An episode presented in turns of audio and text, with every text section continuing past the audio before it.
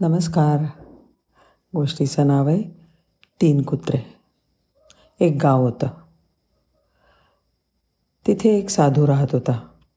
एक छोटंसं झोपडं बांधून. एकदा गावामध्ये काहीतरी गडबड झाली आणि पंचायतीची सभा भरली.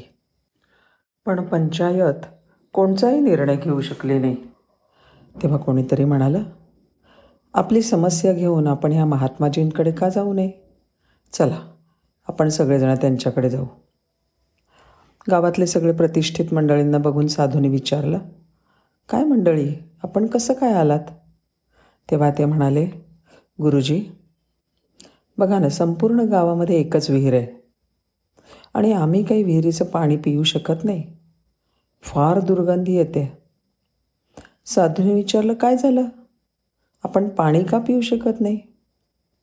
ते म्हणले महाराज तीन कुत्रे भांडत होते आणि भांडता भांडता त्या विहिरीमध्ये पडले. तिथून ते काही बाहेर निघालेच नाहीत. आतच मरून गेले. आता ज्या पाण्यामध्ये कुत्रं मेलं आहे ते पाणी प्यावं तरी कसं महात्माजी त्यावेळेला ते म्हणाले एक काम करा.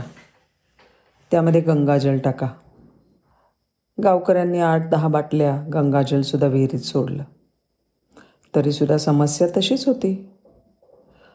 लोक पुन्हा त्यांच्यापर्यंत पोचले आता ते म्हणाले असं करा. कथेकरी बुवांना बोलवा. आणि देवाची कथा करा कीर्तनं करा. ठीक आहे लोक म्हणाले. कथा झाली कीर्तनं झाली तरी समस्या तशीच. पुन्हा लोक त्यांच्याकडे पोचले आता म्हणले असं करा तुम्ही त्याच्यामध्ये सुगंधी द्रव टाका बरं. आता त्या पाण्यामध्ये सुगंधित द्रवसुद्धा टाकलं गेलं. पण परिणाम एकच. पाण्याचा वास काही जाईना. लोक पुन्हा त्यांच्याकडे गेले.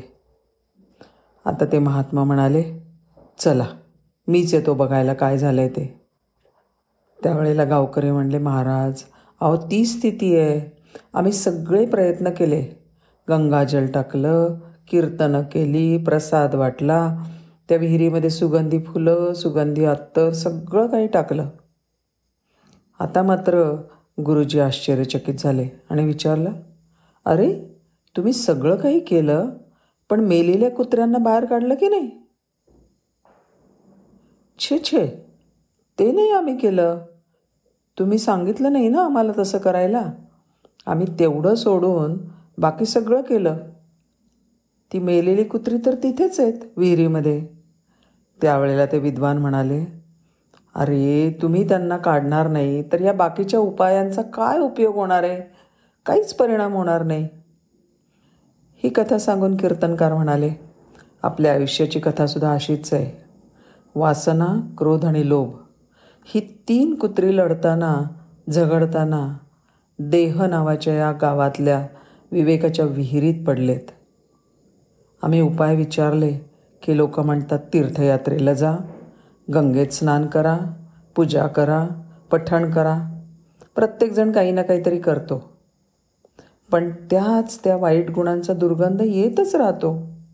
म्हणून काय करायला हवं? आधी काम क्रोध लोभ मोह मद मत्सर काढून टाका. तरच जीवनामध्ये आनंद येईल.